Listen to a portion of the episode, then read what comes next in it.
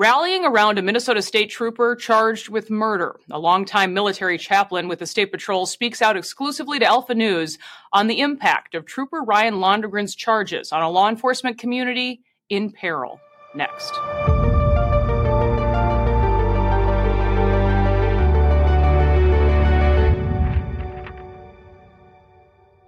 Chaplain John Morris is my guest. Colonel John Morris served as a military chaplain for more than 30 years. He's now a volunteer chaplain with the Minnesota State Patrol. Thank you, sir, so much for your service. Thank you for joining me. Liz, thank you. It's an honor to be with you, and thanks for uh, giving us an opportunity to talk about a great trooper and an agency that's in times of turmoil. So, so many agencies. You're, you're right about that, uh, Chaplain. I know you are here uh, to talk about Trooper Ryan Londregan, but but tragically, just putting this conversation together, this is all happening uh, as two Burnsville police officers and a fire medic were killed in the line of duty just days ago. I know you've been out there uh, since that happened, hearing from so many who are, are hurting. Give us a sense of what life is like for these brave men and women in Minnesota. And what I say is, I just think that the pure evil uh, facing them on on so many fronts right now. Liz, first of all, Minnesota's in my experience with the State Patrol, which is a subset of the great law enforcement professionals that serve at local, county, and state levels, we're well served. We've got great men and women who feel called to this tremendously difficult profession. But if I use three words to talk about the sense I get from professionals that I deal with, they're discouraged, they're disillusioned, and they're getting to be distrustful. It's tough times for them. They see the legal system failing to back them up on a number of occasions. They see the public, as the Minneapolis Star Tribune highlighted today, increasingly disrespectful, assaults increasing, murder of police officers, as we tragically saw in Burnsville this weekend, on the increase. And uh, officers are asking, "Why am I doing this? Uh, if if if my best day could still land me in jail, uh, why do it? It's, it's a tough thing to hear from great young men and women. And let's talk about this case. 27 year old Ryan Londregan, trooper for just a couple of years when this happens this past July, a driver who, again, refuses to cooperate. Troopers try to remove him from the car. They're then dragged by the vehicle for a few feet before Trooper Londregan fires and, and falls to the ground. You can see all of this clearly uh, on camera. Ricky Cobb dies, and Londregan is now charged with second degree unintentional murder, second degree manslaughter, first degree assault. How surprising were, were these charges to you, Chaplain? I can't say this uh, with enough vengeance and uh, emotion. I was shocked. I'm still shocked. And that's why I'm stepping out with you in as many forums as I can go to. I'm I'm trying to turn my rage into something productive on behalf of a great young man and a great profession. Uh, Ryan's right out of central casting. He's the most wholesome professional uh, any of us could ever hope to respond to the call to law enforcement. He's got a beautiful family. He uh, has an all American background. He encounters a felon that Ramsey County has ordered to be held, and this uh, encounter goes in a tragic direction because of the disobedience of a man who disrespected and refused to do what he was lawfully asked to do. Um, there's some eerie uh, similarities to the case in Burnsville.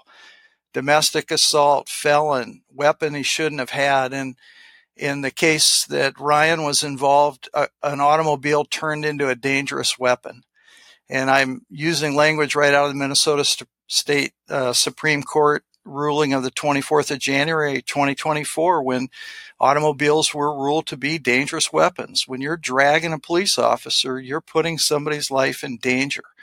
State Patrol's got a lot of experience with automobiles and automobiles dragging people.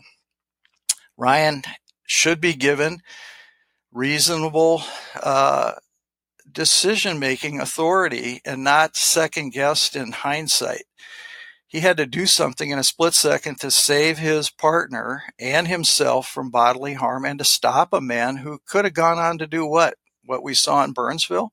Do we need more officers murdered in the line of duty? And it is a murder. I'm sorry that people reported as officers killed. They were murdered. How many murders do we want of these great professionals before we say it's time for felons to be apprehended and serve the sentences that they're given? Chaplain, I think in a way this picture almost speaks for itself, but it is of Trooper Ryan Londregan with his wife attending a, a vigil uh, for those murdered officers, uh, really speaking to the multiple fronts that law enforcement uh, faces in, in Minnesota. But for him to, to show up and want to support his brothers and sisters in blue through all of this, I think really does speak volumes about about his his character. And and he does seem to have a very uh, aggressive attorney, quick to blast uh, Hennepin County Attorney Mary Moriarty for the charges, expressing his shock. Uh, when he was being charged. Here, here's a quote uh, from Chris Madel. This county attorney has provided sweetheart deals to murderers and kidnappers, and now she charges a hero. Uh, this county attorney is literally out of control. Open season on law enforcement must end, and it's going to end. Uh, with this case. It does seem, though, that more people are standing up. Many law enforcement officers were there for Ryan's first court appearance in a show of support. But as you, you said, and I think we share that belief that more needs to be done. Um, it's a question, you know, it seems we get all the time. What can and, and what should people be doing? Liz, yes, it's not enough for law enforcement to show up at funerals. It's citizens that elect officials who make our laws. So citizens need to decide if they've had enough of lawlessness, period. If you've had enough of lawlessness, then go down and enroll in a citizen academy at your local law enforcement agency. Find out what these people have to go through every day and the restrictions they have to deal with to try to protect you. And then inform your officials what you want to see in the laws that are made to protect you elect people that are law and order uh, representatives. What we've seen in this case with Ryan tragically is left or right, people have lacked the courage to stand up and say the obvious. This is a travesty. These, this case should be dismissed. It shouldn't even have been brought to a trial. And yes, the county attorney seems to be off on some kind of fishing expedition based on an ideology. The BCA did an investigation just the way it was supposed to be done. Uh, to my knowledge, nothing punishable was surfaced in the investigation. Okay, we've completed the administrative process. Let the man go back to work and protect the citizens. But we've gone off in another direction. So we need new officials. We need a new county attorney in Hennepin County, and we need 12 brave citizens who will resist mob behavior and think objectively about this case and exonerate this man and, and, and all of law enforcement and give back the ability to do their jobs. Take the shackles off of these officials that are out on the road to protect us, and let's take felons off the streets so we don't have another Burnsville murder spree and we don't have another Ryan Londregan's life and his wife and child's life ruined by the aspersions cast by this trial. You also have the governor of Minnesota within days meeting with Ricky Cobb and his his family you know, has he reached out to to Trooper Londregan at all for the for the same courtesy? Yeah, so many um, poor leaders at every level. Let's go back to the Minneapolis riots. Why weren't the state patrol honored, lauded, and awarded for saving Minneapolis from itself? There's no statue downtown to honor the state patrol. The colonel of the state patrol should have been given a Medal of Valor for the way he led that agency through that time. The governor didn't do that. Now, one of his own troopers uh, does his job the way he was trained to do it, and the felon's family is met with, but the troopers put on leave. It's shocking to me as a man who served in uniform.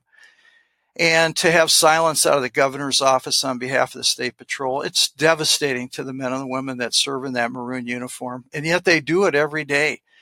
I'm proud to be associated with such people of valor, but I'm sickened to see the political environment, and that's left, right, and down the middle. I don't see anybody of courage standing up that's a politician to say, let's restore common sense.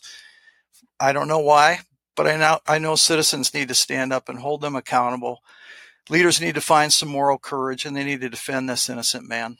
And explain that, Chaplain Morris. If if he is found guilty, if he's sent to prison, how dangerous would that con- conviction be? You know, it's happened. Obviously, we know the officers involved with the George Floyd incident. We have Brian Cummings, Kim Potter. It seems like the list gets longer as as the months months go on. But but give us your take on on a conviction in this case. Well, let's go back to the trauma to his family. So the the uh, main provider for the family is taken away for an indefinite period of time. That's traumatizing. That child grows up without a dad during its formative years. That wife has to struggle on her own. Uh, terrible. Okay, then Ryan has to live every moment of every day in fear of his life for doing his job. Uh, how how can how have we come to this in America? And are we safer if we send Ryan to jail? Does anybody in Minnesota feel safer today? I don't think so. So we're heading in the wrong direction and we're going fast, and we can't ruin this man's life any further by sending him uh, to jail. That is not the answer here. You're a man of faith. I know you've been a rock for many people through this. What do you tell Ryan and others in the law enforcement community who are faced with this darkness and uncertainty? Well, Ryan's a man of deep uh, Catholic Christian faith, so I keep sending him back to his faith, to prayer, to study of the scriptures, to the sacraments, and to daily worship. And he's faithful in doing that. But I'll tell you, he has some tough days, and uh, he has days where he feels like the world's closing in on him, and he comes by that honestly. I challenge all people of faith. It's a time to get on your knees and pray because lawlessness is rampant in our society, and that has a spiritual uh, core to it. And spiritual answers are where we need to look. And then we need to talk to our officials and demand that we are protected and then protect those who protect us by supporting what they do and giving them the training, the guidance, the clear guidance, and then the backing as they do their jobs. Anything else you'd like to add, Chaplain? Well, Liz, first, congratulations to you, and I want to honor you for being courageous. You've paid a huge price as a spouse of a law enforcement professional. You've lived this nightmare. So, for you to take uh, the high ground and be a truth teller is uh, hopeful for all of us who are seeking some light in these dark times. Keep keep uh, carrying that guidon, Liz, and then for the rest of us, contribute to Ryan Londregan's support fund. That's a positive way to do things. If somebody out there has the ability to build this guy a house in a safe neighborhood, he and his family could use it. Liz, you said he went to the memorial. That's at great risk to himself. He can't carry a weapon. There's open threats on his life. Uh, that says a lot for Ryan, the kind of man that he is. But the risks he's willing to take to support his brothers, we need to do the same for him. And then, hey, if you get pulled over by the law enforcement, do what you're told uh, settle your disagreement in court. You'll have your day, but don't disrespect our men and women in blue and maroon and whatever color uniform and badge they're carrying. They got a tough enough job without you showing disrespect. Do what you're told, cooperate and graduate, and let's be a law abiding citizen. I lived in Iraq three different times. I've seen lawlessness. We don't want it here. We want to be a law abiding country with justice and liberty for all. Well said. It seems so so simple, doesn't it? Uh, as you mentioned, Trooper Ryan, married, baby at home, and and we will uh, set up that family fund chaplain uh, on this story. It's through the Minnesota State Patrol, MPPOA, and Law Enforcement Labor Services. So we'll be be sure to link that. Thank you, Liz. Thank you, listeners, and I hope you'll take action. Thank you for your service, and that will do it for this episode of Liz Collin Reports. We'll see you next time.